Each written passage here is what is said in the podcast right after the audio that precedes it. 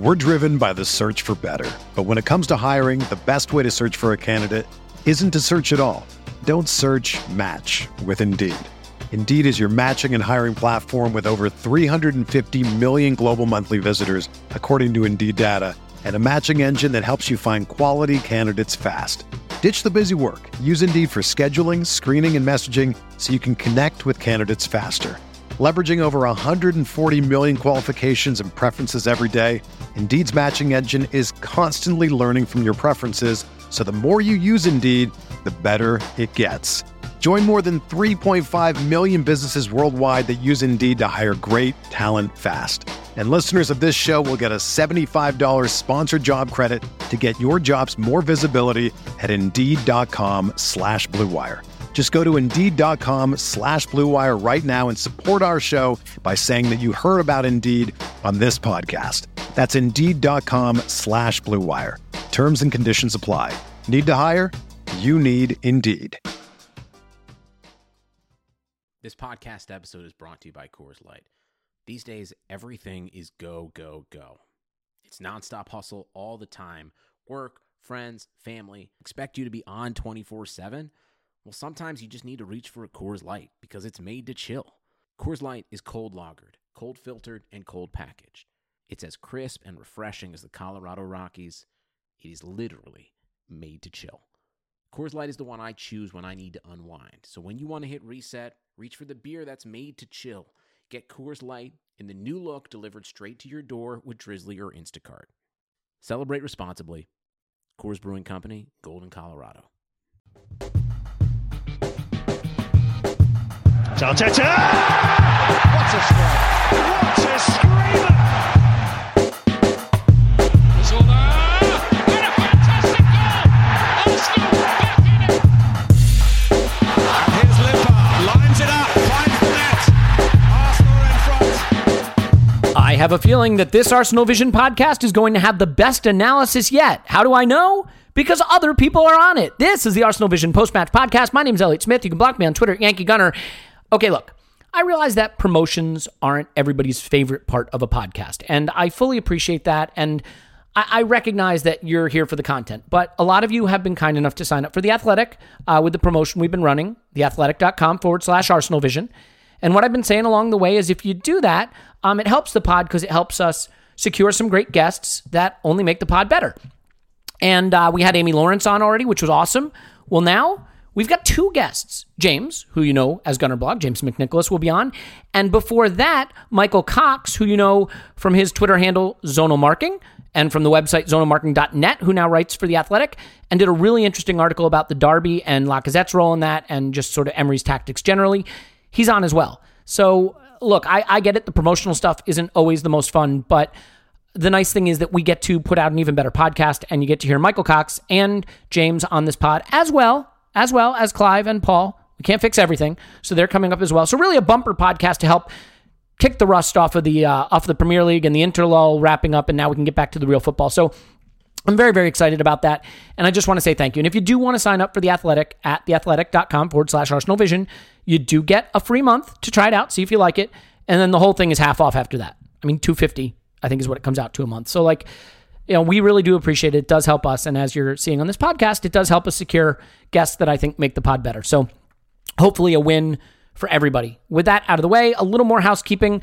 Um, over on Patreon, we're doing something called Project thirty-six. There's a predictor going around, and it expires tonight at midnight U K time. So if you're a patron and you want to go fill that out, uh, you can find it on Patreon or in the Discord.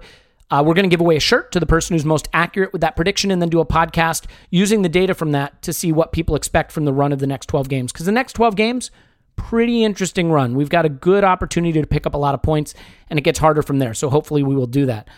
I think that's just about enough waffle from me. I just want to say we've missed you. We we really appreciate you, and we're excited to, to come back and have a lot more podcasts coming up in the future. We've got plenty of stuff planned. So hopefully you'll stick with us and that this is a good way to get back into the swing of things. So first Michael Cox, then James McNicholas, then Clive and Paul. It's all on tap. We'll take a quick break and come back with Michael after this.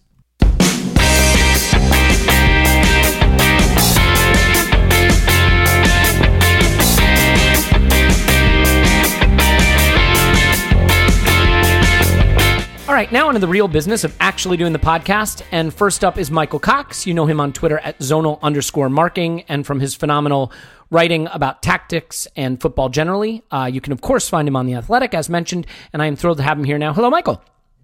Hi, Elliot.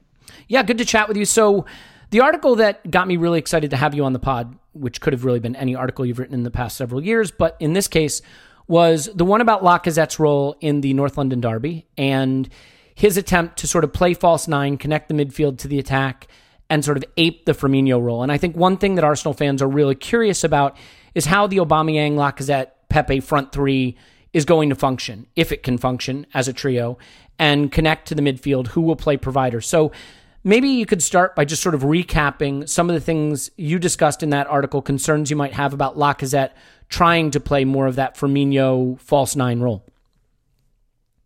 Yeah, I mean, I think it was an interesting setup from Emery. It was obviously the first time he's played those three you mentioned together as as the front three. Um, but then he had a really kind of flat, quite defensive, quite unadventurous midfield, um, which isn't to say they didn't play well. You know, I think Guendouzi obviously was excellent and got that great assist for Aubameyang's goal. But when I saw the team sheet, I thought, you know, who's who's going to be connecting those two trios, really? I mean, there was no Ozil. Ceballos came on later. Mkhitaryan had a go when he came on for Lacazette. Obviously, he's no longer uh, a factor. But I just think when you when you play that kind of system, you need either your, your outside midfielders or one of your forwards to kind of drop between the lines or almost become a temporary number ten. And I think the way Arsenal were looking to do it, having looked, you know, watched the game twice, went back and just watched Lacazette specifically, it seemed to be the idea was, you know, Lacazette would drop in, become a number ten, be that kind of Firmino player. So, um, you know, as always, you get a little bit of uh, stick in the comment section, people saying, hey, he's, he shouldn't, you know, why are you trying to say he should play like Firmino? And I wasn't saying really that he should. It was more that I think that's what he was trying to do. Um, but while he had the right idea and I thought he received the ball in good positions, which can be the most difficult thing when you play that role, I thought his actual passing was, I mean, constantly overhit passes quite badly towards uh, Aubameyang and Pepe. So I thought it was an interesting development, but I would say not a particularly successful experiment with that system. Yeah, I mean, I, I think people are always going to be defensive of their players, as we know, hashtag tribalism. But like, uh, he what he does well is I think he presses well. He drops into midfield to help defensively. Um, I think he can hold the ball up reasonably well. I tend to agree with you that his distribution isn't his best quality. And, you know, we saw with the goal he scored in the game, he is a penalty box number nine. Like, he's not a false nine. He is really good in the box. But one of the issues that also came from this game is that Aubameyang and Pepe sort of regularly had chalk on their boots, so to speak. They were really out wide. So do you think part of getting this trio to work, if they're all going to play together, is closing those distances and having them closer to one another? And how do you think Emery can try to accomplish that, if you think that's important? Yeah, I mean, I think I think you're probably right. I think it probably is preferable if those do play in that manner. I mean, especially with the way that, um, you know, you weren't going to get any width or any real thrust from from midfield runs going in behind the, the forward three. Um, so I think they had to cover a lot of uh, a lot of width. I mean, I, I, I'm kind of unconvinced by the idea of Aubameyang and, and Lacazette regularly playing in the same team, um, which might sound strange because, one, they're both clearly very good players, and two, they get on off the pitch seemingly very well. But, I mean, Aubameyang's pretty uh, clear in saying that he wants to play up front. He thinks that's his best position. Lacazette, I think unquestionably his best position is up front, and, of course, was, uh, I think I'm right in saying, Arsenal's player of the season last year. But I've never been particularly convinced by Arsenal overall when those two have played together as a front two. I think when, when Emery's played a diamond um, or even the three four one two, just the rest of the team either lacks creativity or lacks width, or it just doesn't quite feel right. And I do think this is a bit of a puzzle um, for Emery about how to accommodate the two of them. Um, that he, I, I haven't been convinced that he's really got any ideas on how to solve that personally. Well, it's sort of a catch twenty-two, because I agree Aubameyang wants to play through the middle, but you get the sense that he wants to play with Lacazette. They have this bromance, mm-hmm. this relationship, and there was some social media tomfoolery where someone asked the question why Lacazette didn't start against Liverpool, and he said, good question, and I think Aubameyang liked the post or something like that. I mean, they clearly have each other's back and sort of want to play together, but it would seem that that runs contrary to Aubameyang's desire to play through the middle.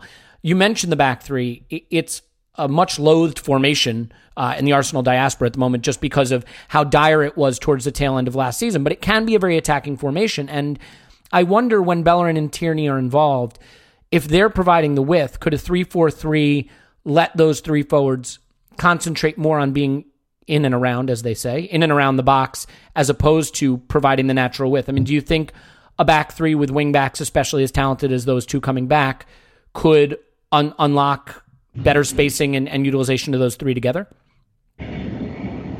Yeah, possibly. I mean, I think it's it's certainly an option, and I agree that, you know, Arsenal will end up with, you know, hopefully in about a month or two, we'll, we'll end up with better uh, attacking options from fullback or wing-back than they've currently got at the moment. I don't think there's any question about that. Um, I guess you have to look in centre of defence, where Arsenal are not particularly well-stocked for talent, albeit they do now have, uh, you know, a player in David Luiz who has played successfully um, as a sweeper in a back three. Um, I mean, yeah, I certainly think it's uh, it's an option. I'm not sure how you would necessarily accommodate Uh, Pepe in that system, um, which I don't think is a, a huge issue. I don't think he's the kind of player who has the status or the reputation at the moment that he has to be playing every week, but obviously having spent quite a lot of money on him, and I think brought him in to solve a genuine need, which was, you know, a proper winger or proper wide player who can score goals. You wouldn't want to turn to a system that, that he's, you know, slightly struggling to get in. So I, I, I think Emery, as always, is going to experiment with systems and formations over the coming weeks. But, you know, even even now, I'm not entirely sure what the best solution is. Um, I mean, I'd suggest, as as with uh, many Arsenal fans, I suspect, you know, Ceballos is a more creative and more uh, forward-thinking midfielder than, the, than any of the three who played uh, against Tottenham. Um, and you have to think, after, you know, another disappointing Xhaka performance, that um, Emery must be looking at playing Torreira, Ceballos and Guendouzi, which personally, I know there's no defined holding midfielder in there, but I think that is a three that can work in terms of the, you know, the tenacity and the, the work rate and the ball winning skills that you need.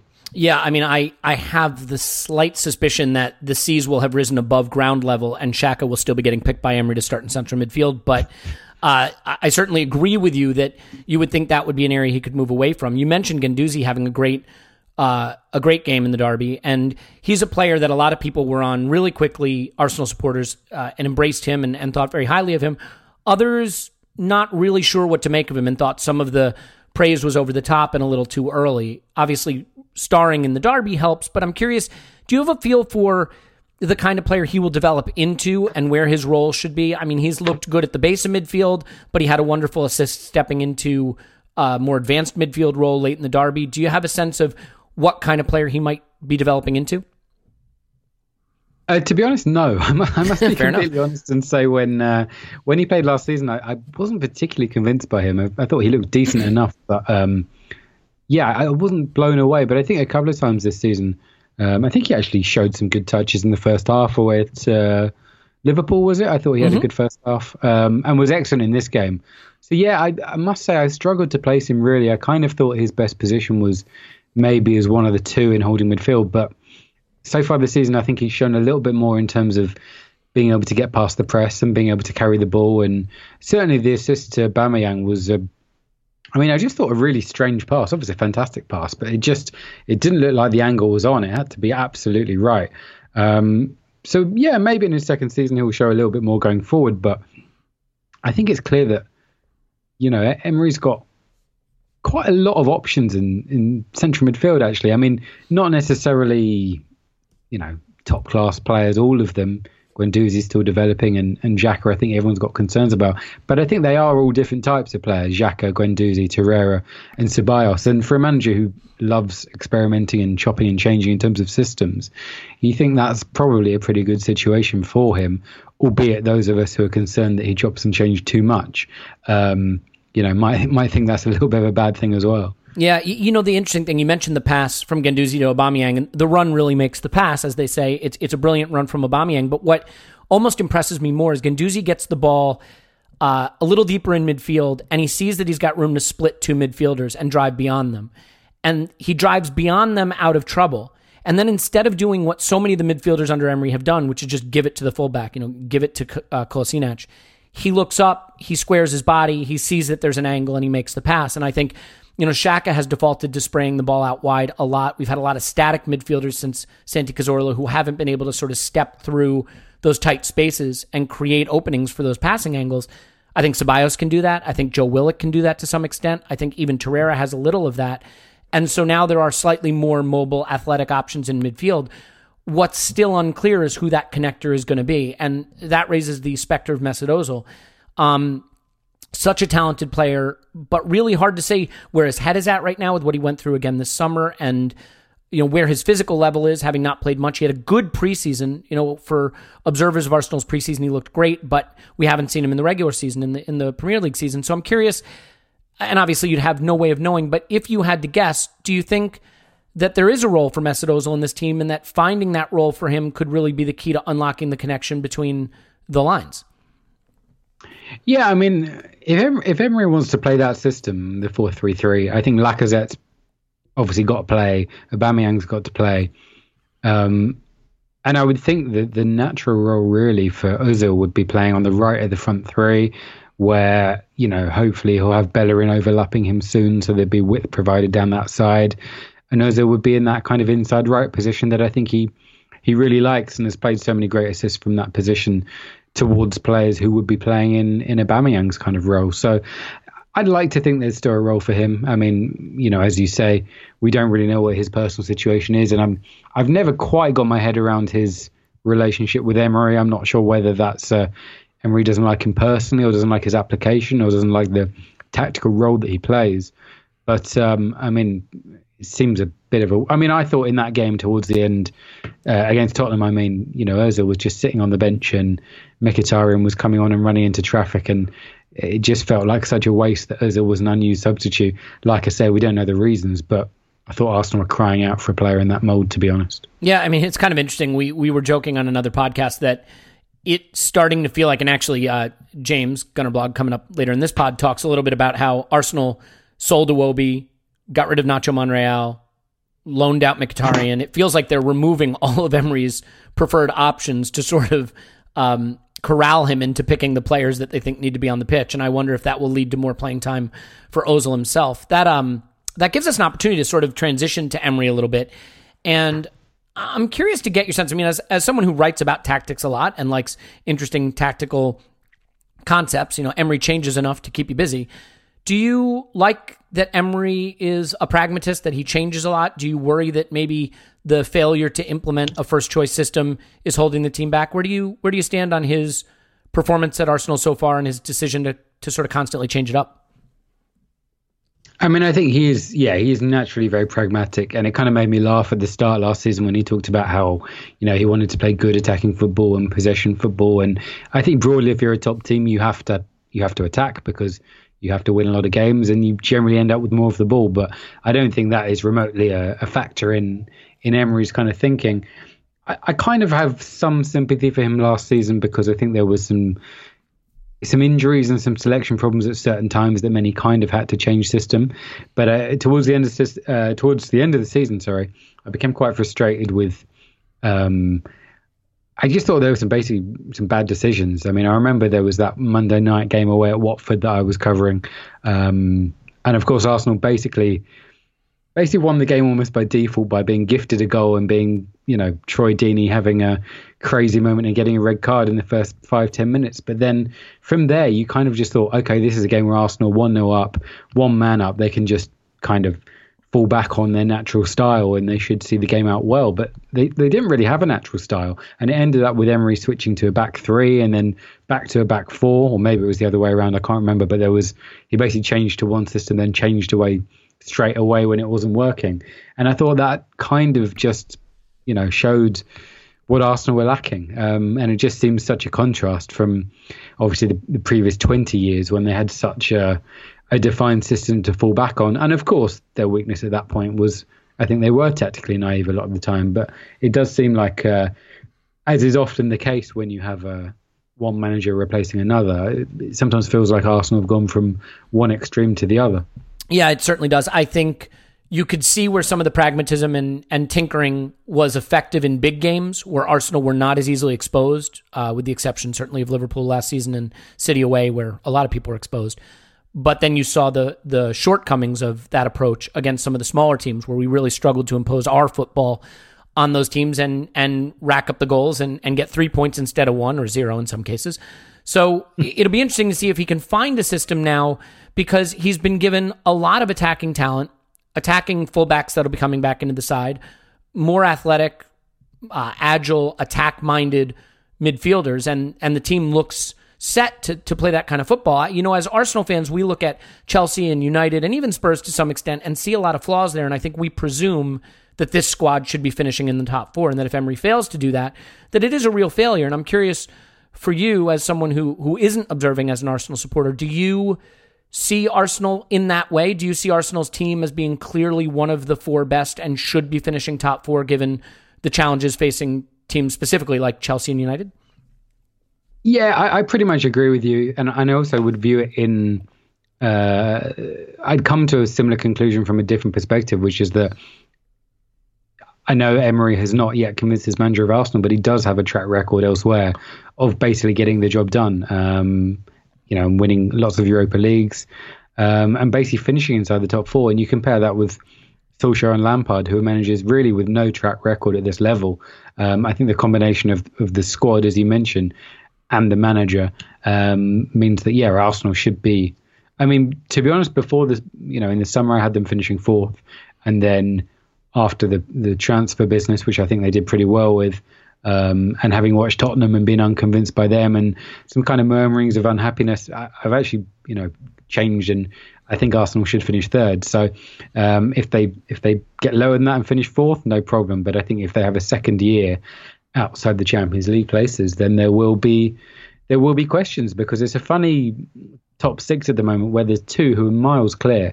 And then United and Chelsea, who I think are both significantly weaker than they were, you know, two years ago. So, yeah, I, I think it's really important for Emery that he finishes uh, in the top four. Um, and, and also because, you know, if it gets to February or March or April and Arsenal are looking on course to finish uh, in the top four, there won't be such a pressure on the Europa League, you know, because obviously Arsenal last couple of seasons must have played, what, about... nearly thirty games combined in the Europa League exclusively to try and get back into the Champions League. yeah. Um, so yeah, I think I think doing without that pressure should be uh, should be beneficial. Well, we'll, we'll get a, a look pretty soon at how he tries to rotate the squad, because last season he was really trying to, I think, build a camaraderie and a chemistry and a, an understanding within the squad, and used a lot of first team players in the Europa League group stage. It will be interesting to see how he does with the Europa League group stage this season. So as a last question, you mentioned Pepe earlier. I just wanted to sort of pick your brain about that player, whether you watched him much in Ligue one and what you think so far of his arrival. Very direct, um, obviously nearly impossible to live with off the dribble. Seems like it was between him and Zaha, and, and I'm personally thrilled that we went with him. But do you have any sort of early returns on on his Arsenal debut and what you expect from him? No, I mean, I must say I saw a lot of him, but only in, in highlight form, to be honest. I, I can't remember watching many full matches of him, and I think sometimes that can paint a false impression of wingers in particular. I mean, all players, but particularly wingers. I mean, my views so far are probably, um, you know, pretty in sync with, with most Arsenal supporters, which is that he, he, he's been extremely dangerous and extremely promising. Um, but the end product at, at times has been... not just wayward, but slightly, uh, slightly comically bad. Um, but certainly that doesn't seem to have been a theme of his previous, uh, his previous career. And and like I say, a few people thought, oh, Arsenal are buying an attacking player when that they need to strengthen elsewhere. And I kind of get that, but I thought Arsenal lacked goals from, you know, aside from the front two last year. And uh, you know, when I think back to the. The best Arsenal sides that I've seen, albeit in a different system, it was always Overmars or Pires or Ljungberg. You know, Arsenal kind of defined by wide players who could score goals, and I, I do think that they lack that. So, I'm yeah, I'm I'm pretty positive about the season he should have coming up. But like with with every Arsenal attacker, um, you know, it comes back to the question of the system, and I guess we're still waiting to see precisely what Emery wants to do there. Yeah, I mean, there's certainly no question that Emery's been handed the tools to craft an effective attack, so I think there's a lot of pressure on him to do that. It, football will have you tearing your hair out, because last season we had Iwobi playing a lot, um, a very technically secure, competent, connecting player who could carry the ball into the final third, not particularly dynamic or exciting, didn't have a shot on him, didn't have a great final ball on him. Now we have this extravagant, dynamic, athletic, dribbly, dangerous winger who doesn't have a final ball or a good shot on him, at least yet. So from one extreme to the other, but hopefully he finds it. I I think we should leave it there. Uh, just as a very, very last quick thing, Michael, enjoying your, your early time at The Athletic so far? Yeah, I am. It's been um, it's been really exciting to be part of, and I've got to do some different stuff. So the uh, the article I did the weekend was something completely different. I went to uh, a first or first qualifying round of the F A Cup, which is, you know, semi-professional level, a game between sides who are essentially in the eighth and ninth division.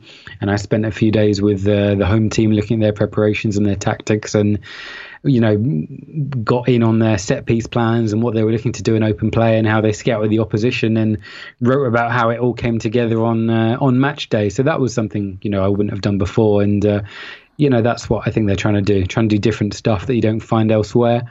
And, uh, yeah, hopefully if people have signed up, they're enjoying it. Yeah, yeah, certainly. I know I am. And uh, your rundown of the top tactical teams of the twenty tens is fun as well. So look for more, uh, a continuing series there. In any event, Uh, we'll we'll let you go, Michael. I really appreciate you coming on. Obviously, great chat. We'll hope we get to do it again. You can follow Michael on Twitter at Zonal underscore marking and read him at The Athletic. Thank you, Michael.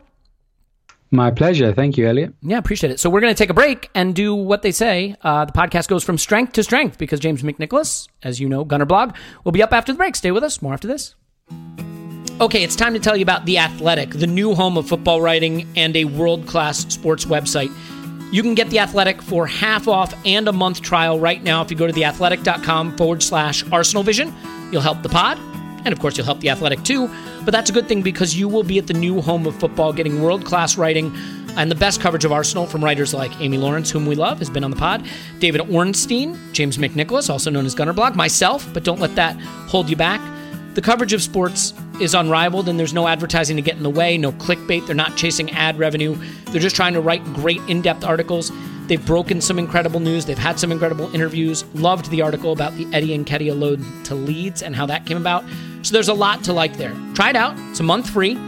And then if you stick with it, it's two hundred fifty dollars a month. That's it.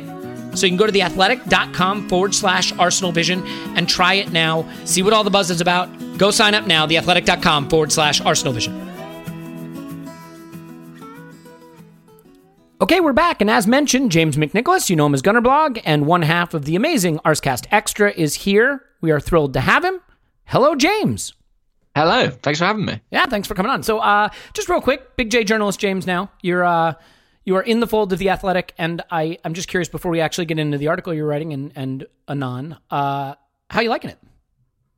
It's been fun so far. I mean, being a big grown-up journalist does have its complications. I have to wear, you know, shoes with laces pants. Now and things like that. Yeah, I have to wear pants. It's not acceptable for me to interview people in my dressing gown anymore, mm. which is a real shame. But yeah, it's good, and it's great that you've got this relationship which finally enables you to get me on a podcast. Who would ever have thought? What a coup. Yeah. What a, what a coup so, for me. Yeah, I'm you. so podcast shy, generally. Yes, uh, I, I am a podcast whore, as everybody knows. Uh, but but yes, I, I have to say how great it is for you that you can help me by being on the podcast. Thank you for that. Yeah, it's my pleasure. It's a long-time listener. Great to be here. First-time caller. Okay, well, now that we got all the pleasantries out of the way, you, uh, you wrote a great article, as you are wont to do. Um, and this one was about Reiss Nelson and the opportunity he has this season. And within that article, I think is sort of an interesting perspective on the club steering Emery maybe towards the the decision-making from a lineup standpoint that they may prefer. Uh, there's some speculation inherent there, but maybe we can just talk about the club literally selling all of the left-wing options out from under him, uh, paving the way for Reiss Nelson and and your perspective on on how that's shaken out. Yeah, it's pretty amazing, isn't it? I mean, if you'd said to me last season that neither Alex Iwobi nor Henry Mkhitaryan would be here, you know, for the majority of this campaign, I don't know if I would have believed it. I mean, there was a time last season where it seemed that Emery was really uh, pretty reliant on those guys, and they were sort of are fundamental to a lot of his tactical approach, certainly in the first half of the campaign. Uh, and, you know, they were guys that he used. And if you talked about what is an Unai Emery wide player, their names would have been sort of the archetype, really, in terms of what they were, the closest thing we had to what we thought he might want. And now they're both gone. So uh, that has opened the way for Reiss Nelson. But like you say, it's kind of forcibly put upon Unai Emery. And I think it's really interesting, actually, the three players, senior players who've departed in the last stage of the transfer window, Monreal, Iwobi, Mkhitaryan, they're all guys I think we know Unai Emery likes, or certainly guys that he's picked pretty regularly. Uh, and I think that's that's the new system in action, isn't it? That's the new hierarchy. That's the fact that some of these decisions are being made above his head. Um, and I did speak to someone this week who said there was a little bit of tension around the, the Monreal situation in terms of Emery wanting to hold on to him and make sure he played in that derby. But the club wanted to get the deal done and make sure it was financially secure. And they got what little cash they did for him and, and got him off the books. So it, it is interesting. And I think it... I don't know if it goes so far as to say it weakens his power base, but I think it definitely shows there's a, a strategic level of thinking that goes above Unai Emery and, and maybe beyond Unai Emery. Yeah, I have this vision. Have you seen those um, sort of dry erase board images that are going around the internet where it's like the his lineup written in, and then under each starter, there's two names of like the next guy that would be up to come in and then the next guy yeah. beneath that? I have this image of like Raul sneaking in there at night and just erasing the name above until it's just the names of the guys he wants to start. Because I think you could also make the argument that like this also sort of forces him to use the Pepe, Aubameyang, Lacazette yeah. front three more.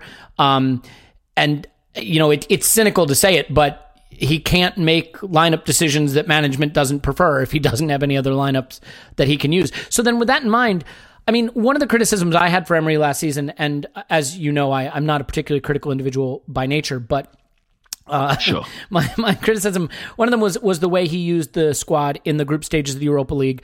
We have a twelve-game run that we are calling hashtag Project thirty-six around here, and it's it's got a lot of winnable games, but interspersed there is the Europa League. So I'm curious, do you think that this time around, with Emery now having been in the the job a little longer, been able to impart whatever system, you know, he's trying to impart on these players is, will be more willing to trust the likes of Nelson in particular, Martinelli, Saka, uh, certainly Willock, you know, he's he's willing to trust already. I mean, how how do you mm. see him opting to rotate once the European fixtures come back? It will be really interesting because last season he opted primarily for seniority. I think in, in some cases against advice he was receiving from the from the performance team, who felt that, you know, rotation would be beneficial. Unai Emery clearly felt that he needed to establish a culture, uh, and so was sort of looking for some of these senior guys, taking them on trips that they weren't always happy to be on. I think he needs to rotate more this year. I mean, we talk about young players getting a chance, but it's going to be by necessity partly, isn't it? I mean, we suddenly it feels like we haven't got the the deepest squad in certain areas, and we're going to need people like Nelson, Martinelli, Willock to step up. I, I have some concerns. For example, you know, we go to Germany next week, and I, you know, people are expecting us to play a, a really understrength side. I, I fear that we could get beat if we do that. I mean, we're not playing does, against the jokers. Does that matter? Well, I, I guess it depends on your perspective in the competition. I mean, it may not matter ultimately. We may be able to get out of the group by by hook or by crook. But I think it's important that we do get out of the group, doesn't it? I mean, I think it would be... It, it remains a, a, an important thing that we progress in this competition, even if I think we probably will... Oh, I hesitate to say it, but I think we have a better chance of making the top four this year than we did uh, certainly last season. I still think we need to get out of that group. I still think that it's important that we need to try and progress mm. into the later stage of that competition. But uh, so I think it will be about balance. You know, I think we will see, you know, Nelson, we will see Willock, but it wouldn't surprise me if there were one or two senior players in there. What I think is important is that he doesn't necessarily take, you know, a guy who could be staying at home, give him twenty minutes run out at the end of the game. I think he needs to, when he rests somebody, rest them properly and not necessarily make them part of that travelling group. Yeah, the, the one good thing, I guess, is if you need to bring some of the, the really good players and leave them on the bench is that we're not flying to Eastern Europe. You know, we're not flying yeah. to Asia.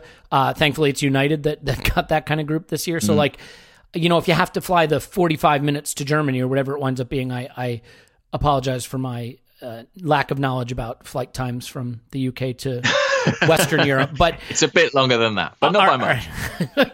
You know, I mean, it's just like people who don't realize how big Texas is, right? It's, it's yeah, all, sure, sure. It's two sides it's of the same coin.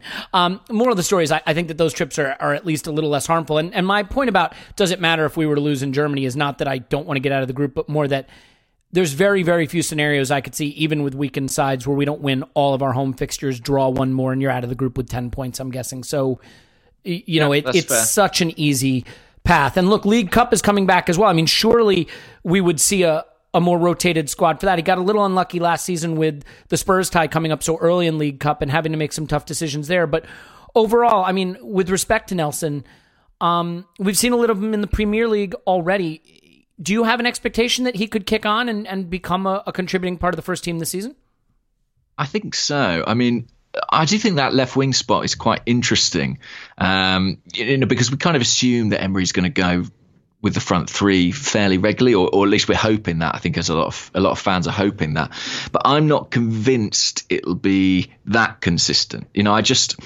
When I look at Unai Emery and I look at that and I look at what it does to the shape of our team, I wonder if he's just fundamentally a bit more conservative than that in his approach. Mm. And I do wonder if he likes to include someone who you'd count as more of a, a playmaker in that front three. You know, I mean, people scoff at the idea that Alex Iwobi was a playmaker, but, you know, someone who has a bit more of a creative bent. And Nelson does fit that profile. Um, although I have to say, I recently had the opportunity to read Per Mertesacker's book, uh, which is he wrote with Raphael Honigstein, uh, and it's being translated into English, I think, and it will be out very soon in English.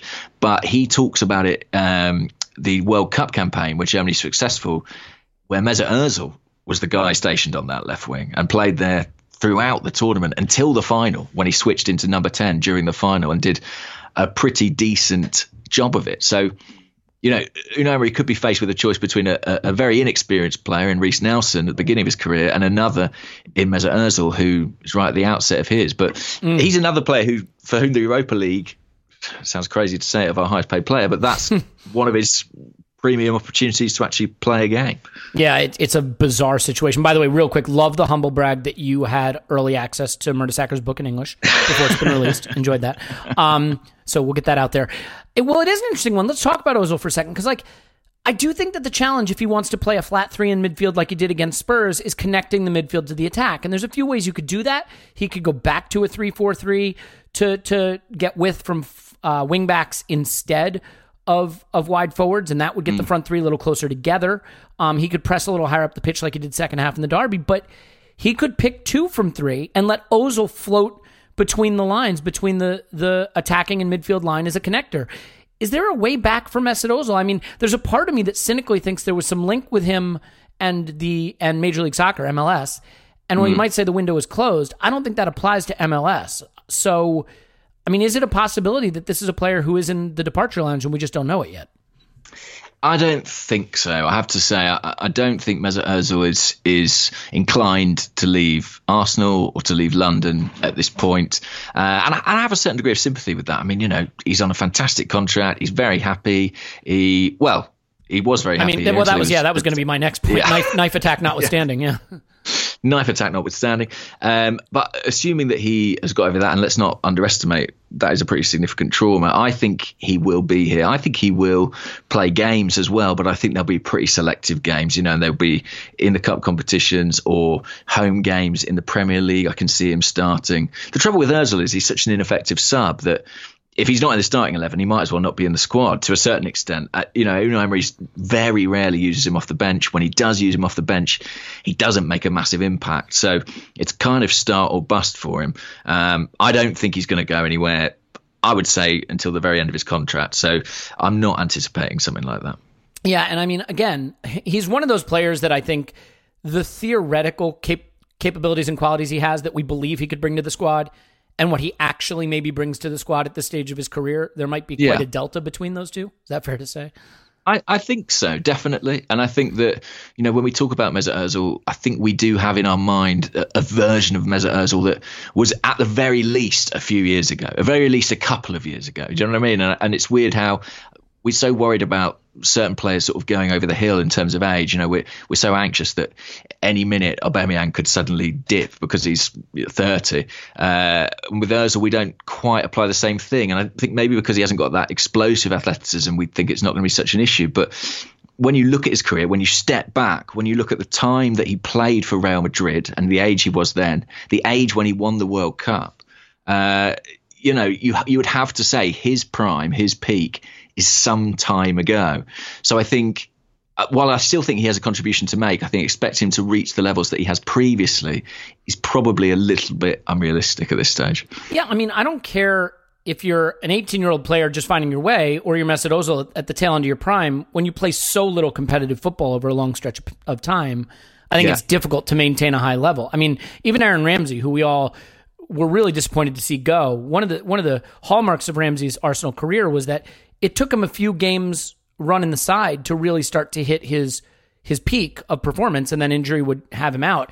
If Ozil's going to be just occasionally used by Emery, I struggle to see him really getting to the best of his game, and then you you wonder where we use him at all. Yeah, well, uh, think about it. I mean, Mesut Ozil's game is what? It's it's based primarily around his ability to uh, find players, you know, so it's based on relationships. It's based on relationships. It's based on understanding, you know, the runs of your teammates, on on that intuition. And I think if you if you're not playing regularly, maybe that doesn't develop. Yeah. You know, we're hoping that he's kind of going to be able to find Aubameyang, find Pepe. But if, if he doesn't get the opportunity, then it, it does bring that into question. Uh, I, you know, it's clearly a bit of a an unhappy marriage, I think, between Emery and Ozil. And, you know, there's every chance Ozil outlasts Emery. You know, if we don't make the top four this season, I think there's a really significant chance that Ozil will be here and Emery won't. But for the time they're here together, it always feels a little bit awkward. And when I look at the various shapes for this team, I find myself Uh, putting Ozil sort of into a box that he's not necessarily happy in. So maybe it is the left wing or, or, or playing on the right-hand side as an inside forward. I don't foresee too many shapes where I see him given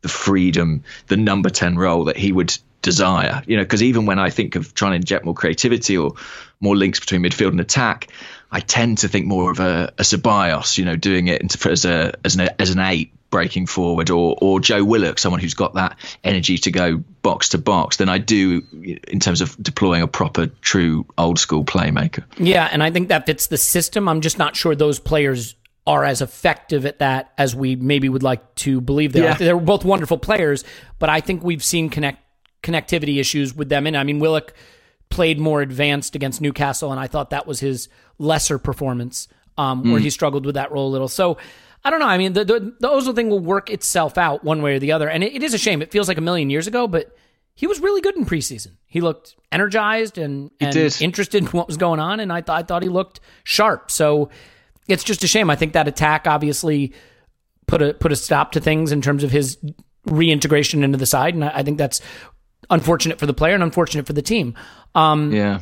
Speaking just of, on, yeah. Just on Joe Willock, sorry, I was just going to say, like, that's one of the things about Unai Emery is that when he does play what we might call a ten or, or somebody off the striker, often he's not even looking for them to be the playmaker. You know, their role is uh, you go. It goes right back to his first ever league game against Man City, where he played Aaron Ramsey in, in, in that kind of role. It's an, an instigator of a press, or almost someone to just, you know, close down the defenders or, or harry point, them, or, yeah. or uh, sort of work defensively as much as anything.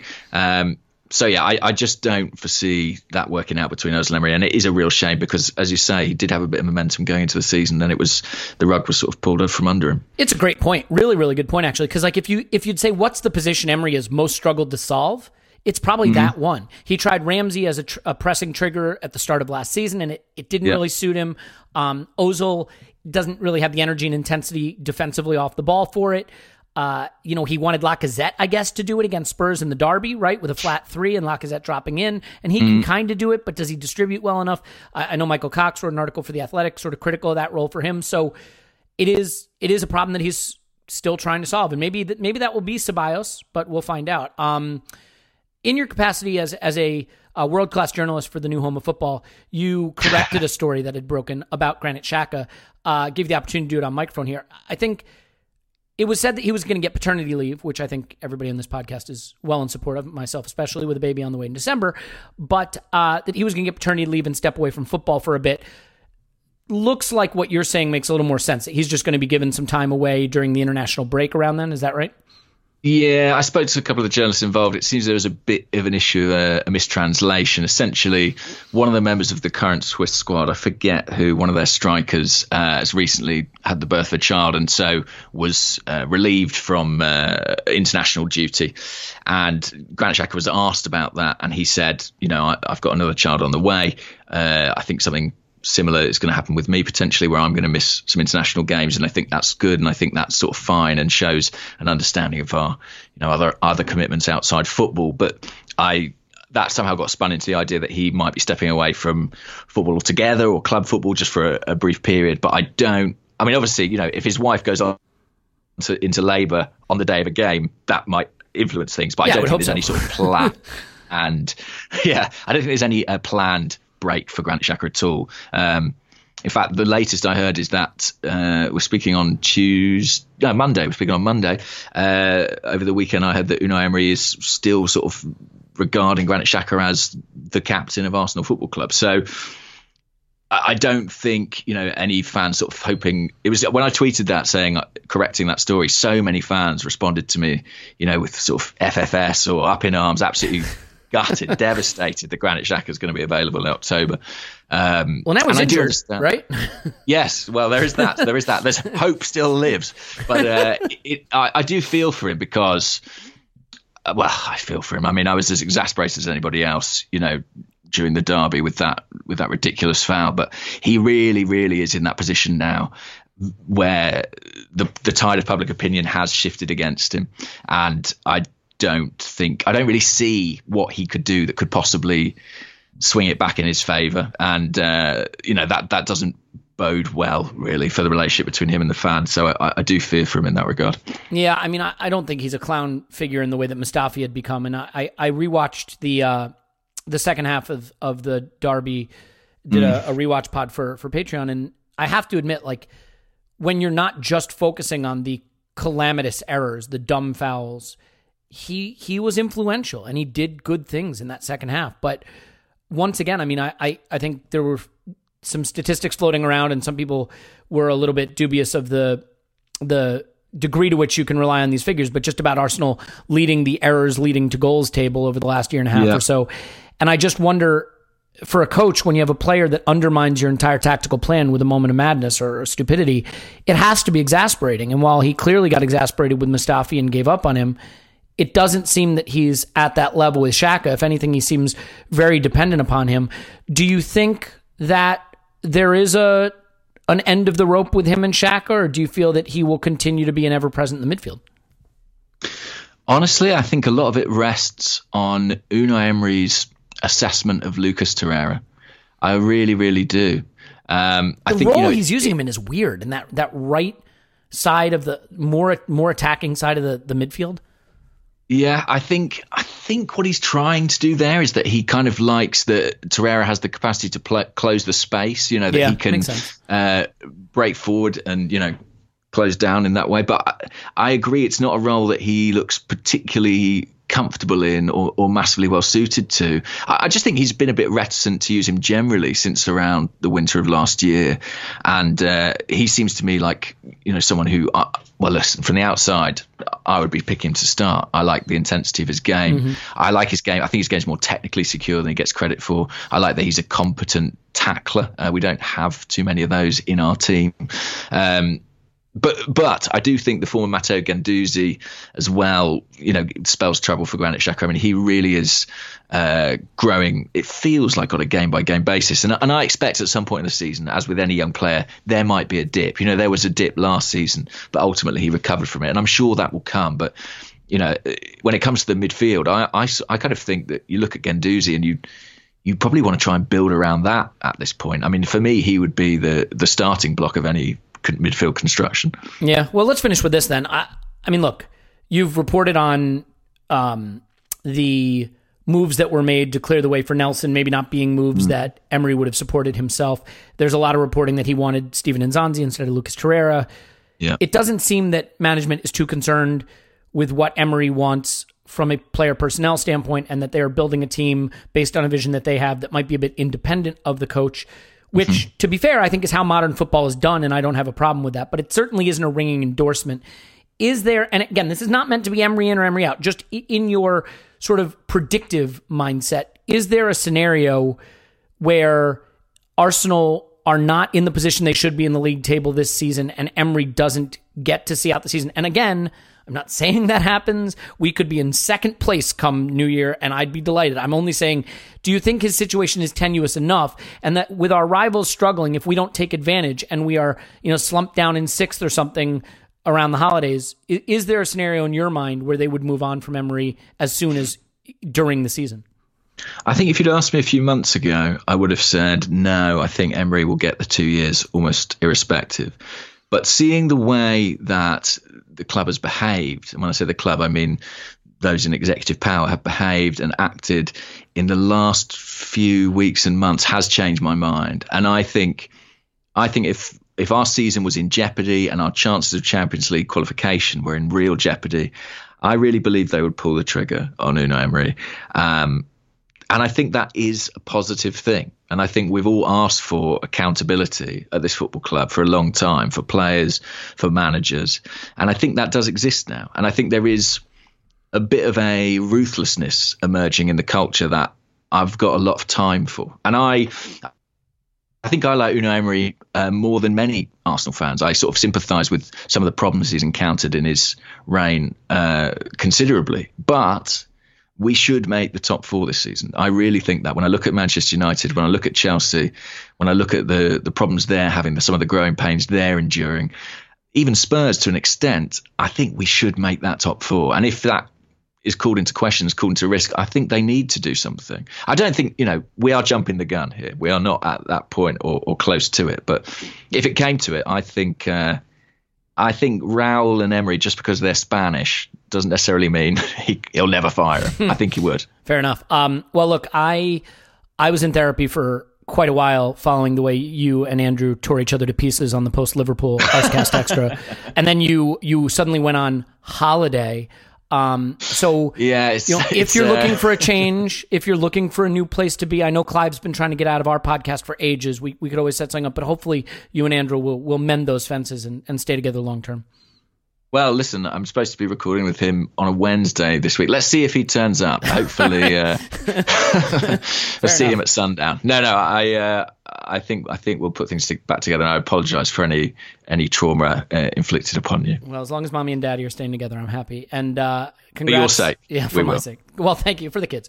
Um, congrats again on the Athletic gig. I think what you're doing there is wonderful. Thanks again for coming on. Uh, we'll listen to you on the Arscast if you do indeed show up there again, and read you on the Athletic. James is on Twitter at Gunnerblog. Obviously, thanks, James. Bye bye. All right, we'll come back with uh, you know the usual schmoes after this. Stay with us. Okay, we want to tell you about the new home of football writing, The Athletic, and this is a company that means a lot to me. I have been honored to have the chance to write for them for the past year, and it is one of the best sports websites that I have had the pleasure of using. It gives you a chance to get totally ad-free content that isn't clickbait, that isn't chasing advertising revenue. Some of the best writers in the world are there. When it comes to Arsenal, it's the best coverage of Arsenal now. You have writers like Amy Lawrence and David Ornstein and, of course, Gunner Blog, James McNicholas as well. The app is fantastic. Uh, if you're driving along, it will read an article to you. Just read it to you, which I love. There's podcasts and videos and articles and fantasy sports. Plus, they cover everything. They cover all sports. So if you are uh, a fan of sports beyond just football, you're going to find world-class coverage of that too. Um, it's great wherever you're located. Obviously, they've just attracted phenomenal writers in the U K, but there's a great stable of fantastic journalists in the U S as well, covering all those sports. So uh, you want to support the pod and maybe give The Athletic a try? Go to theathletic.com forward slash Arsenal Vision, theathletic.com forward slash Arsenal Vision, and check it out. You'll get a month free. Your subscription's two hundred fifty dollars a month, which is nothing. And uh, when you go somewhere where you can just read an article and nothing pops up and nothing gets in your way, and you can see the community there and see the quality of the content, I think you're really going to like it. So go there now, theathletic.com forward slash Arsenal Vision to sign up for The Athletic. Okay, we're back. And now, last but certainly not, and I emphasize this, certainly not, no wait, certainly least, Paul's on Twitter at Pause in my pants. Hello, Pause. Woohoo! And Clive's on Twitter at Clive P F C. Hello, Clive. Hello, hello. Hello, indeed. Um, so... Yeah, I mean, how cool is that, guys? Two fantastic guests. I mean, I know, you know, it can be annoying when we do all this promotional stuff and promoting The Athletic, but not too shabby, right? James and Michael, pretty good stuff. Um, I'm excited about it anyway. Uh, but so let's do this. Let's have a little fun. Uh, we'll look ahead to Watford in just a second. We're doing something over on Patreon called Project thirty-six. Uh, and actually, you just have enough time if you get in by the end of the day today to enter the predictor because we're giving away a shirt to the most accurate prediction. But basically, we are predicting the outcome of the next twelve fixtures. You might say, well, why twelve? Why not twenty? Why not eight? Well, how do you pick that? So these twelve fixtures are a run where we've got a lot of favorable ones coming up. Um, really, the only really tricky games you'd say would be Leicester away and United away, although depending on how you rate us, you could say they're all tricky. But it's it's a crucial point in the season because from there, things get a little bit tricky. And with the holiday program and games against City and Chelsea and Spurs away down in, later in the season, a tough run for the run-in, this looks like where we could accumulate a lot of points. So, Clive, I'll start with you. Um, you know, in terms of the pros and cons of what could go right, what could go wrong, I think one of the big things here is that over this next twelve fixtures, we we probably get Holding, Bellerin, and Tierney back. So for you, looking forward, is this period of getting them back, integrating them, and, and hopefully amassing a lot of points really our whole league season in a nutshell? I don't know about whole league season. Should we just always end the league season after this twelfth game? No, I, I okay. see this. I say, where's my head with, with this at the moment? I always say this is the points accumulation phase. Right? This is the phase where you position yourself for the key period, pre, you know, just pre-Christmas. So it's a challenge for, for clubs, particularly uh, sort of top six clubs, because they have the European competitions coming in, and then they have to rotate, and then they, they lack a little bit of rhythm, depending on travel. That Thursday, Sunday, or Wednesday, Saturday thing is a bit tough. And this is the period where consistency is everything. And for the top two in particular, this is the time when they might drop a few points here and there just because of the logistics of European games. And it's the same for, obviously, Manchester United, Chelsea and Spurs as well, and ourselves. So this is a test for us. And I think pre the last game um, against Spurs, we've just we got some questions to answer. And we're excited about we've got the talent to answer them. But there's probably a little bit of us wondering how they're going to be answered and how long it will take and what it will look like and when are we going to see that game that we always seem to have uh, once a year. A few years ago, it was a Chelsea three nil, and then it's a, it's a Tottenham four two. We have that massive game that gets us all excited and we think we're going to win the European Cup, and then suddenly we come back to reality. That game is not far away. And for me, that was the Bayern like? Munich preseason game, by the way. Okay, that game is not far away. I, I lose my mind and predict all sorts of things. And then, so, but it's really interesting to see what balance we end up with. It's the key thing. And we could, we could all three of us debate what that looks like. But maybe the talent differential between our better players and our worst players is not quite as big as it was last year. So the conversation, although interesting, doesn't come be so, become soul-destroying, because we're still going to have talented players on the pitch. I do feel the squad is stronger, more even, uh, more together, and with lots of potential for big improvements. So this is the period where it's accumulation, but really, towards the end of it, the excuses for not finding the right balance are getting less and less. And that's for the manager. I think between now and November-ish, this is his time to really show what he's got. Yeah, I think, um, you know, you talked about having a game that makes you think we're going to win the European Cup. One thing that I thought was interesting, and I'm not bringing this up as a stick to beat Emery with, just something that I came across that is interesting. We've never won three nil uh, or better over anyone since he's been here, uh, in the league, I should say. So, you know, I thought that was sort of an interesting point. I, I, you know, I just wonder if Emery's style is conducive to crushing the opposition. Uh, not that crushing the opposition gets you any extra points, but so just in terms of building that that belief that, oh my gosh, here we come, we're we're on fire, we're gonna we're gonna tear someone up. Under Arsene Wenger, I feel like he always knew we could drop the dumbest of points, but around the corner somewhere there was a four or five nil hammering of some minnow. Hasn't really happened for Emery yet, but you know, with the attacking options he has now, maybe that's just around the corner. Let's look at this, Paul. A couple of things that could maybe be pitfalls, or potentially, you know, do the opposite, help us uh, go from strength Springboard. to strength. Springboard. There Springboard. you go. That's the English word I was looking for. Um, so we've sold or loaned out Mkhitaryan. We've sold mm-hmm. Iwobi. James spoke about this earlier in the pod, sort of what that means in terms of Nelson maybe coming in, Martinelli coming in. Um, Xhaka maybe has a knock. Torreira maybe has a knock.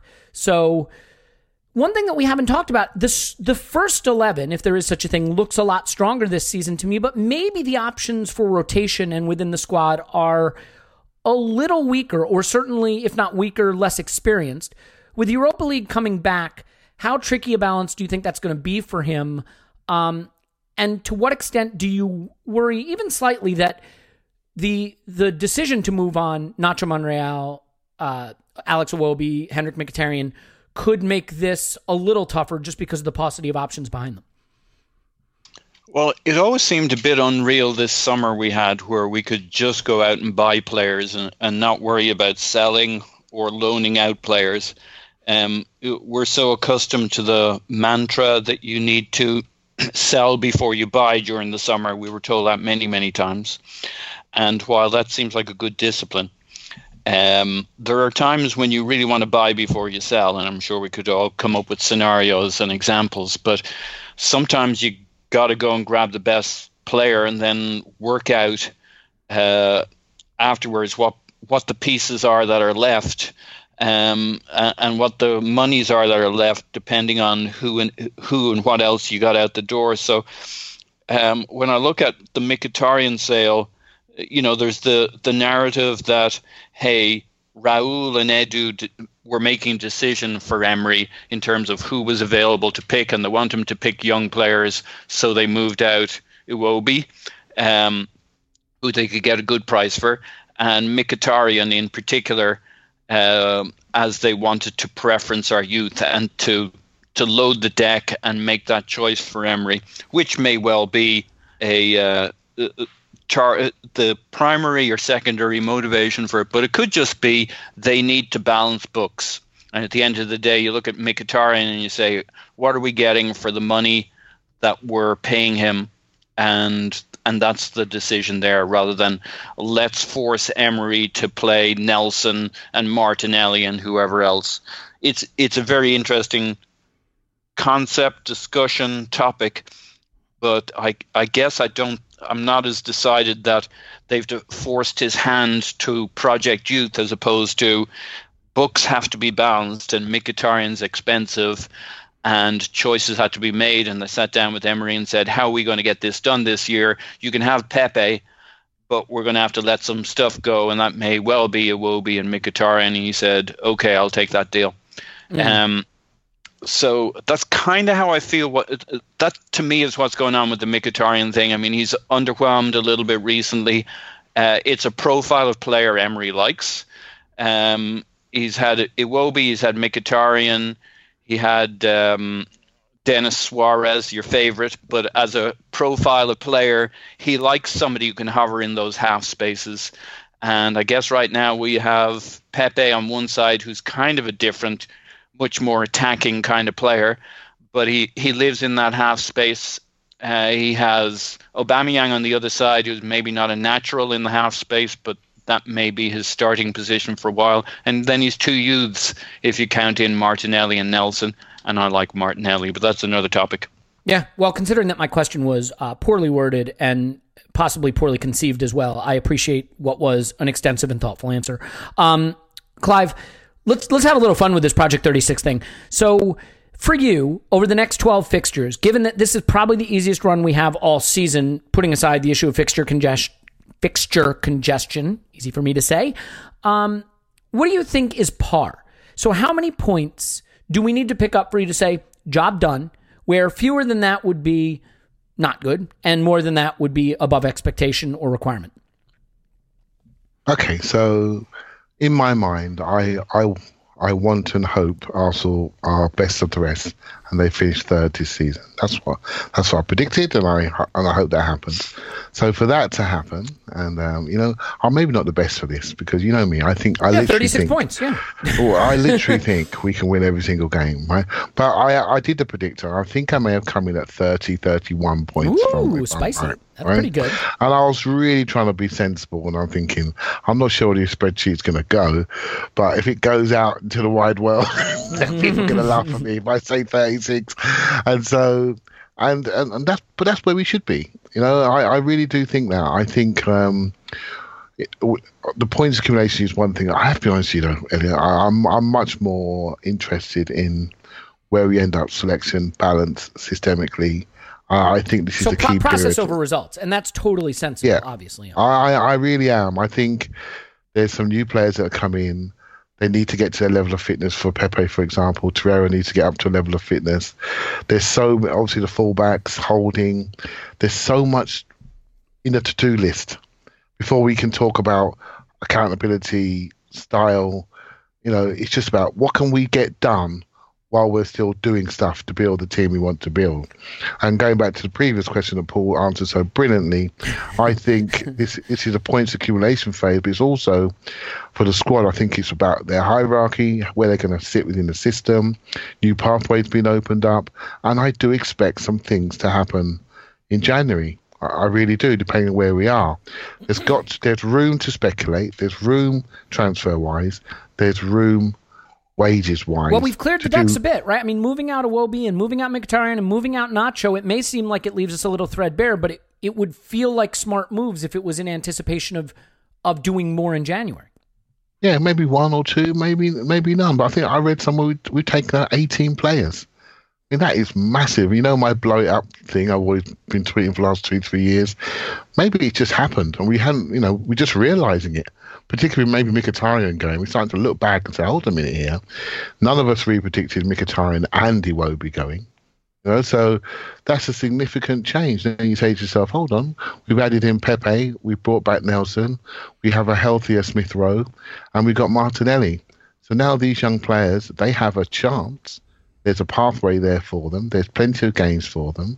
Let's see where they end up. I think we've seen the best of um, Mkhitaryan.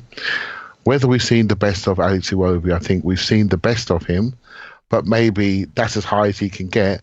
But the gap between him falling off is getting bigger and bigger and, and causing more frustration. And maybe this was just, he needed to go somewhere where he was viewed as a man, not a child, and he could really establish himself. And sometimes moves are good for all parties, and I think that may be one of them. Mm. And I wish him all of the very best for absolutely, I really do, apart from he plays here, against here. Yeah. Apart from playing against Arsenal. Just, we should be applauding that. Being a club since he was eight, nine years of age, that is a fantastic job, well done by everybody at the club. Yeah, right? So, I totally agree.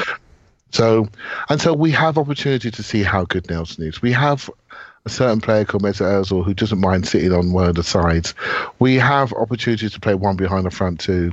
We are not bereft, but now the potential has to be realised, and realised with a level of expectation and pressure.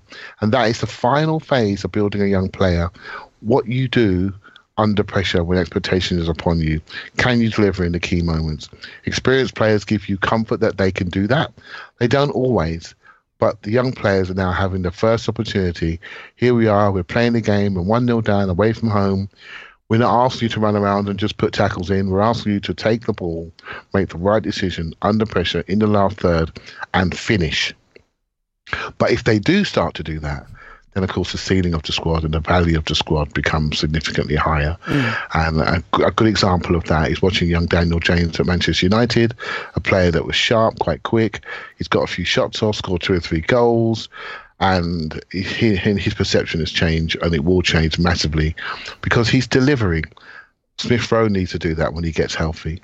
Nelson, I believe, can do that when he gets healthy. Martinelli is a bit more of an unknown, but there's opportunity there. And I think that is, uh, is as exciting to me as the games, the totals, yep, et cetera. I really do think, you said it beautifully, the process is what I'm really looking at in the next few games. Yeah, and I would say that you will not find a finer example of erudition and articulation in avoiding a question than you have just demonstrated. Uh, so you. I, I applaud I you came close. For that. You, Yes, you did, but he one-upped you. Um, so I am going to answer the question that I posed. Look, two things. First of all, you know, people say it's it's speculation that Martinelli or Nelson or Willock or Holding can go on and, and really go up a level and strengthen this team. But what I would argue is, look at our rivals in Chelsea and United. They need young players to go up a level to survive. Because unlike us, who have those players sort of in secondary roles, Rashford, Martial, Daniel James, You know, th- those guys are starting for United. Tammy Abraham, Christian Pulisic, Mount, Mason Mount. Those guys are starting for Chelsea. So I don't see why it's any crazier for us to expect a, uh, a an improvement in performance from our young players to make our squad bulletproof or, or certainly deeper when they're expecting that improvement just to get by. You know, and, and look, people saying, oh, Clive, thirty-one points from thirty-six. Come on, thirty from thirty. What gives you belief we can do that? Last season, this time, Project twenty-four. We took twenty-two points. Now, to Clive's point about process, we didn't take them well. You know, we outperformed our X G, and there was a lot of hand-waving of that at the time, by me as well. We all wanted to believe the squad was going in the right direction. We were desperate for it. We wanted to ride that wave of euphoria, having not ridden one for a while. Um, there, there's just no denying, though, that it, it did come back to bite us. So I am with Clive in saying that, yes, we can pick up that many points. We showed similar that we we could do it last season, but it's more important than ever that we do it playing well and finding cohesion along the way. And so, Paul, I will pose for you the question that Clive dodged, which is, how many points is par? What, from this next twelve fixtures, these thirty-six, our easiest run, and I will emphasize that our hardest games in this run are United away and Leicester away. You know, Watford away this weekend, you could say, well, that's a tough one. Watford are propping up the table. They are dead last. And I, I don't think Quique Sanchez-Flores is exactly a mastermind coach. You know, it's coming off an international break, so we'll have had a couple of weeks to train with those players because very few of them, well, I don't know. I'm going to say very few of them are internationals because I don't know their squad that well, but that may prove not true. But moral of the story is there's not a lot of fixtures there that really panic you. So if we're going to get top four, this is the period where we have to consolidate. So for you, what is par? Yeah, so two points per game across the season will get us to seventy-six points. Um Two points per game in these twelve games gets us to twenty-four. Um, but so, but that's but, not good enough. Well, it's not, because the problem is if yeah, you yeah, only yeah. get two points per game on your easiest yep. stretch, you're now saying you're going to get two points per game in your hardest stretch, yeah, yeah. which doesn't work. Yeah, yeah, yeah, okay. yeah, yeah. No, I, I hear you, but I'm trying to set some parameters of, of reality here when we're looking. And at And I appreciate it. you doing that. Uh, I think par is. It's not too much higher than that. It's probably around the twenty-six-ish points mark. I think I actually got us at twenty-seven. Um, that was what I ended up doing in in my mix of it. I think twenty-six, twenty-seven is I, – I think if we do twenty-seven, we're doing pretty good. I think it's twenty-six. It's only a little bit north of uh, of twenty-four, I think. That, that's kind of the range for me. It feels about right. You start doing much more than that, you're having to win away at Leicester. Not that it's not possible, but uh, that's not the easiest fix- fixture in the world. Uh, you got to avoid all draws. And uh, as there was an analogy somebody came up with uh, on the Discord about, um, you know, you, you can look at each of these fixtures and almost every one of them put us down for a win, but that's that's not how it works out. And his analogy was a coin that flips seventy percent one side and thirty percent the other, and you do a bunch of coin flips. Of course, for each coin flip, you're going to pick the seventy percent side, but if you do twelve coin flips, there's going to be two or three that don't that don't hit, and that's about right for this. So yeah, we're going to we're going to have some draws. We're going to have some teething problems. We're going to have an injury or two. We're going to have a dull day. Um, but seems to me like twenty-seven would be a good number, and anything above that would be gravy. Yeah, that's fair. I mean, it's just that like when you start getting below twenty-six. Because, all right, say yeah. we lose at Leicester or and lose at United, which I don't think that's a given. I mean, those teams aren't amazing. It's not like we can't get points against them. But that would put you down to thirty. Yep. You now need to drop three more points or more if you're going to be below twenty-six. And that's at least another loss. And now you're talking about, like, are we going to lose at Sheffield United? Are we going to lose, you know, home to Aston Villa? Are we going to lose... Uh, home to Southampton? Are we going to lose home to Brighton? You know, don't want to bring up Way bad to memories Sheffield there. United, yeah. Yeah, I mean... But, so, but shit happens is the course, problem. Of course, I'm just saying right, that like... Especially in a low-scoring sport. Yeah, no, uh, and, and of course that could happen. I'm just saying like once you start dipping, even though that sounds like a lot of points to pick up over this period, you start having us dropping some bad points to get us lower than that. And are we a team capable of dropping bad points? Absolutely we are. I just think... if we're going to finish top four, this period becomes so important, because if we don't, as I said to you, Paul, if we don't get the two point per game over this period, now you're looking at periods where we have much harder games, much more fixture congestion, the holiday period. I mean, there's a four-game run in April where I believe it's Wolves away, Leicester home, Spurs away, Liverpool home. That's yeah. that's tricky. Are we going to pick up two points per game over that? Almost certainly not. So, and, and I think in particular, a challenge with us is we're a low-shooting team, or have been historically. Yeah. Now, maybe Pepe will help, help change that. But if if you're only getting a small number of of shots off relatively, and things don't go to plan, uh, we've just got to up our shot number and our, that's really what, that'll be the end of the pitch I'm looking at. If we're, I mean, these are the good months, the weather's decent, the pitches are good, um, we're mostly healthy, and we just got to get a bunch of shots off like we did against Tottenham, though that was a lot to do with game state. But I think if we're a very proactive attacking team, Um, using our front three, getting getting Ceballos on the pitch as much as possible, and get a bunch of shots off, then we'll. I passed it to you. Yeah, we'll have the volume, the shot volume there. Whereas when your shot volume's low, you need low, you need a high conversion rate, and shit happens, and you have a, a bad game or things go against you. So yeah. that'll be the end of the pitch I'm looking at to see if we can really.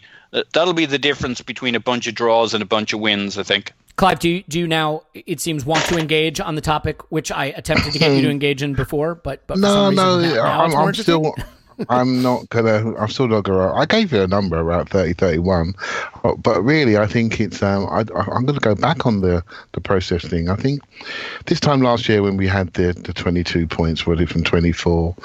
Well, we was all excited, but I think during the same period, I think we may have lost our chief executive. Um, we may there there was a level of un, trying us to understand the manager. I think a few months later, we then lost uh, our chief scout, and there was a bit of a bumpier road organisationally. So the process, even though we accumulated points, like you said earlier, I think there were some suspicions that we maybe overachieved during that period, and there was still some internal rank uh, fractions between the club that were causing issues with Ozil, Ramsey, et cetera, et cetera. This year, a lot of that has gone. This year, the structure and organisation is stronger. So I feel if we were to have a similar strong period, we would all feel different about it, because we know a bit more about the people. We've seen how they operate. We understand more about the structure in the club and who's doing what role. And I think if you put a result on top of that, it feels completely different to what it would have done a year ago. And so at the end of it, if we do get this good a points accumulation and we separate ourselves away from some of the teams which are looking quite plucky at the moment and quite inconsistent, and we get closer to the top two and we separate maybe from third, uh, sorry, from fourth, fifth, sixth, et cetera, I think that's a massive tick, because what it will do, it will establish us directionally as going forward positively. And and when they turn around and look under the covers, they will see a club that's now got the right organisation and are not afraid to take decisions. And that's all pointing towards this being the start of something rather than just a, a dead cat bounce post-generational manager. Mm. Do you know what I mean? And yeah. I think mm-hmm. there's a difference to this, and this is why I, I'm ultra positive, as you know. But I'm I'm I'm almost excited because I'm fast forwarding. I'm fast forwarding to where we could be, and if we get there in shape with money in our pockets for January, and we're in good shape, and we've re-established ourselves by travelling away and winning consistently in a style that be more becoming of the club, and more at least we understand it a bit more. I think that impact will be much, much, much greater than the twenty-two-point impact from last year. And that really sees us into into, into twenty twenty, when we really start to solidify our ambitions. Mm. When we get to January, I'm not expecting a Denis Suarez to come in. I'm expecting something to come in that's got a plan around it. And the reason why, because we've demonstrated this summer. And if we do nothing, it's because the players that we've allowed the pathway to get into the first team have been so successful that we don't need to do anything. You know, so I think either way, we're ready to go. Either way. Yeah, and you know, one thing that I haven't really considered, and I think in this season it is fair to consider it, um, you know, we say two points per game gets you to seventy-six points, and that's good. seventy-six points could be a lot closer to second than it is to fourth. It's not unreasonable to think that Chelsea and United and maybe even Arsenal, you know, if this is a, a season where sixty-four points is fourth, you know, it wasn't that long ago where that was in the conversation for fourth. And given the way United and Chelsea look at the moment, and to be fair, maybe the way we've looked so far and the relative strength of the league and teams kind of beating up on each other and everybody being able to win on any given day at the moment, it, it may only require a, a high sixties point total to secure fourth. And that, that certainly makes what we need from this run look a little different. Paul, I mean, for me, the success of this run is going to hinge on integration of the players I mentioned earlier, on cohesion of a system, which, you know, maybe, maybe that's not the case, but that's something that I've been banging on about for a while, so why stop now? But I think it's really, really down to managing the squad more, now more than ever. Europa League is back, and boy, have we missed it. uh, we play Nottingham Forest in the League Cup at home on the twenty-fourth of September. Is... The way Emery rotates and his ability to show a reliance on youngsters and really just sort of chuck the Europa League, at least in the early stages of the group, a, a key component to us planting our flag in the Premier League over this next twelve fixtures?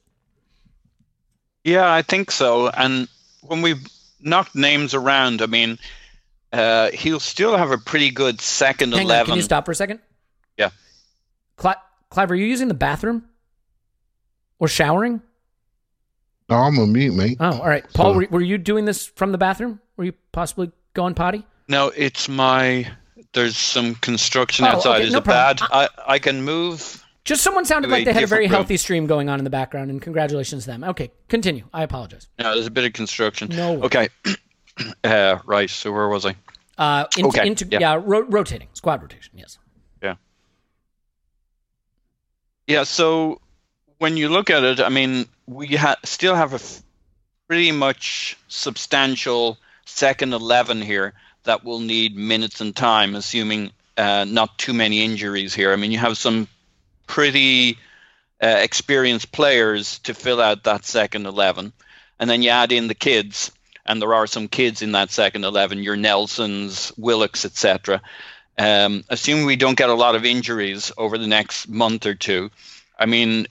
You you kind of get the best of both, where you, you you may have, I mean, I'd love to see Ozil become a fixture in the, establish himself based on merit as a as a fixture in the first eleven. But if if he's in and out, if if Mustafi's on the bench, um, you know, I, I like to bring these things up just to keep people in the real world. Rankle. If we've got mm-hmm. yeah, if we've got a Holding coming back, if Tierney's coming in, and him and Kola are. Um, rotating, et cetera. So you go around the lineup. The only thing we're really missing is a striker uh, in the second eleven if we're playing Alba, Laka, and uh, Pepe every game in the front three. But there'll probably be a bit of rotation there, or somebody playing sixty minutes versus thirty, and you'll have conniptions when, when you know, Lacazette is played in the Europa League when he played thirty minutes in the Premier League. Correct, and yes, I won't. Mm-hmm. No, I will. And I won't, but but I think it, that's where the line is. I th- I actually think most of his choices are fairly reasonable and easy to play. A fairly strong Europa League team, but keeping basically your first choice eleven out of that rotation for the most part. You really shouldn't have to play very many of them when you when you start filling it out.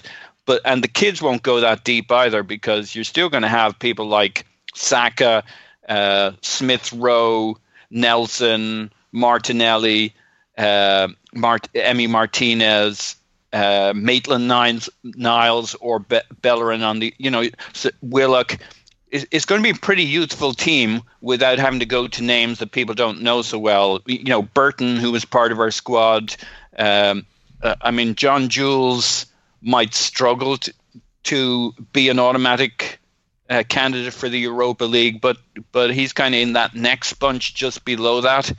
Um, I don't think we'll have to go to names we haven't seen before or haven't done before um, to have a still pretty healthy Europa League uh, group stage set up. So I don't, I mean, unless I'd be very, pretty upset with them if we start seeing a lot of Premier League first team starters in his Europa League group games because there's absolutely no need, and he doesn't have to play the kids, in mm. quotes. Yeah, I'd say especially the older statesmen, right? Like Aubameyang, Lacazette.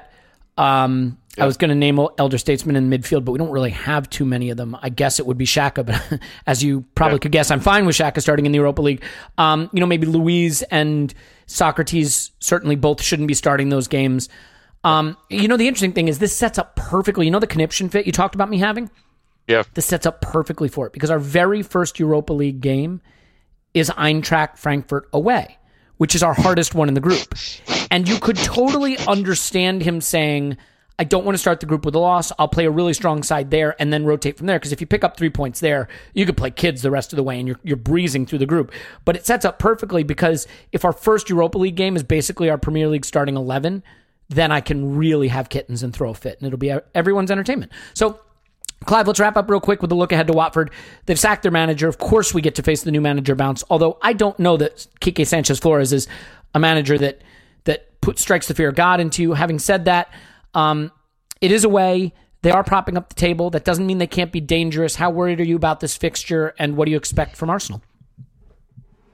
Yeah, I always worry about his fixture, but I don't think they're the same team as they used to be. I don't have the same fear of their physicality in particular uh, uh, hurting us. And I think they've got a lot of issues. I think they've only got one point so far. So there's a lot of pressure on them. I suppose when you get a new manager, it's a live on Sky game, I think, on the Sunday, primetime T V, post an international break. Maybe the extra day will be good for us to help some of our travellers settle down. But again, I think it's much more about us establishing ourselves as not a soft touch any longer. We've got to make sure, you know, the lasting memory of the Spurs game was the tenacity and intensity and the desperation not to be beaten, which could have easily ended up in a win. I want to see that a lot more. I don't want us to go to these clubs and accept a defeat or a drop points like we've done in the past at Southampton, West Ham and Brighton. We just sort of roll in and, and walk out meekly. And these teams, they want to have their day against one of the top six clubs, and we're the favourites and the easy ones have their day against them. Maybe Manchester United. I, I don't like that. I think it's very important we establish ourselves having a strong chin. You can't just knock us out. We're going to run with you and then we're going to outplay you and take you. I think, you know, that's really important. I think we can do that. I don't fear the physicality of Watford as I used to. I think we've got a bit more experience at both ends of the pitch, and we've and we got second-year midfielders in the centre midfield, where whoever's fit and available, and um, I think we'll take them no problem. Yeah, I mean, look, they have five point two four expected goals for. They have scored two. They have six point one nine expected goals against. They've conceded eight, so you could say they've been running a little bit unlucky, I guess. Um, you know, and that's Understat from understat dot com, so that's their data. I don't know if that lines up with everyone else's. They drew away to Newcastle. They got thumped by West Ham, three to one. Worth noting, they produced two point two nine X G in that game. So, you know, some might have been game state trailing most of the game, gave away an early penalty. They got hammered at home by Brighton, three nil in the opening game of the season. Um, so they that was certain, unexpected, really. Was uh, unexpected. Yeah, I think losing three nil to Brighton anywhere is unexpected, let alone at home on opening day. So it's quite interesting. They played a back three in the last game, which I, you know, was quite interesting. So it'd be, it'd be interesting to see what they do this game. Obviously, none of us know how they're going to line up because mm. uh, Quique Flores might decide to go back to a back four and go four four two. But um, these you know, managers have faced each other in Spain. Um, so you know, it'll be interesting to see if he's got, you know, Flores has any feel for uh, Emery. If you want to see an interesting thread, seven a.m. kickoff on Twitter. Rewatched uh, Valencia game. Uh, who who, who against Atletico Madrid? Atletico Madrid. Yeah, when Flores was there and had some thoughts on that. Uh, so you can go look at that. We'll finish with you, Paul. Just real quick, expectations for the lineup and the result. Uh, for the result, I mean, I can be nervous about any game, but we should we should beat them. I think this feels like a three-one-er incoming. We don't do three-zero. We always let them have the one. Um, I think it mollifies them. It's like when you're climbing over a, a fence into a compound, but you throw the Doberman a stake, a drugged stake. I think that's what that three, the one goal in the three-one is. Uh, lineup, uh, four three three. Uh, oh, God. Jack Guendouzi, Sabalas, and uh, P A L up front. Cool. Yeah, I mean, is Xhaka hurt? I mean, do we know if he came back with a little bit of a knock? As I understand, Torreira did as well. I mean, yeah, he, could, he does tend to be bulletproof, though, so. Yeah, both yeah, in terms of fine. The manager picking him and his physicality. All right, yeah. Score prediction, Clive? Yeah, I go for four one. four one. uh, I'm feeling good. I, I'll say ten nil to the Arsenal. It's just sort of how I see it. And anyway, Paul's on Twitter. Pause in my pants. Thanks, Pause. Woohoo! Clive's on Twitter at Clive P F C. Thanks, Clive. Thank you very much. And look, I, I just want to thank everybody, um, as always, you know, not just for listening and signing up Patreon and all that, but I know uh, a lot of you have signed up for The Athletic, but some of you are like, look, I get it. Sign up for The Athletic, like enough already. And while I appreciate that sometimes the promotional stuff can be tedious, uh, when you get to hear Michael Cox on the pod and get to hear James McNicholas on the pod and get to hear Amy Lawrence on the pod, like I hope that that is something that everybody's really enjoying, and we'll continue to be able to get some great guests like that and, and make the pod hopefully just a lot more enjoyable than ever and not just have to hear uh, uh, from us constantly banging on. So, you know, for those of you who have signed up at theathletic.com forward slash Arsenal Vision, we appreciate it. For those of you who haven't and don't want to hear the promotion anymore, my hope is that you'll sort of just forgive us the extra promotion with the understanding that that it does help us uh, make a better pod, right? I mean, good interviews, good guests, good content. That's the whole idea. So in any way, uh, we do love you and appreciate you for it. And uh, over on the Patreon side, if you win the Project thirty-six predictor, you get a shirt. So, you know, if you want to join up for that, certainly can, but also just all the extra pods and stuff. And if not, we got a lot more of these to come. So everybody wins, including hopefully the Arsenal. That's most important. In any event, my name's Elliot Smith. You can block me on Twitter, Yankee Gunner. Give us a five-star review. Write nasty things about Tim. He'll be back next week. And we will talk to you after Arsenal ten, Watford nil.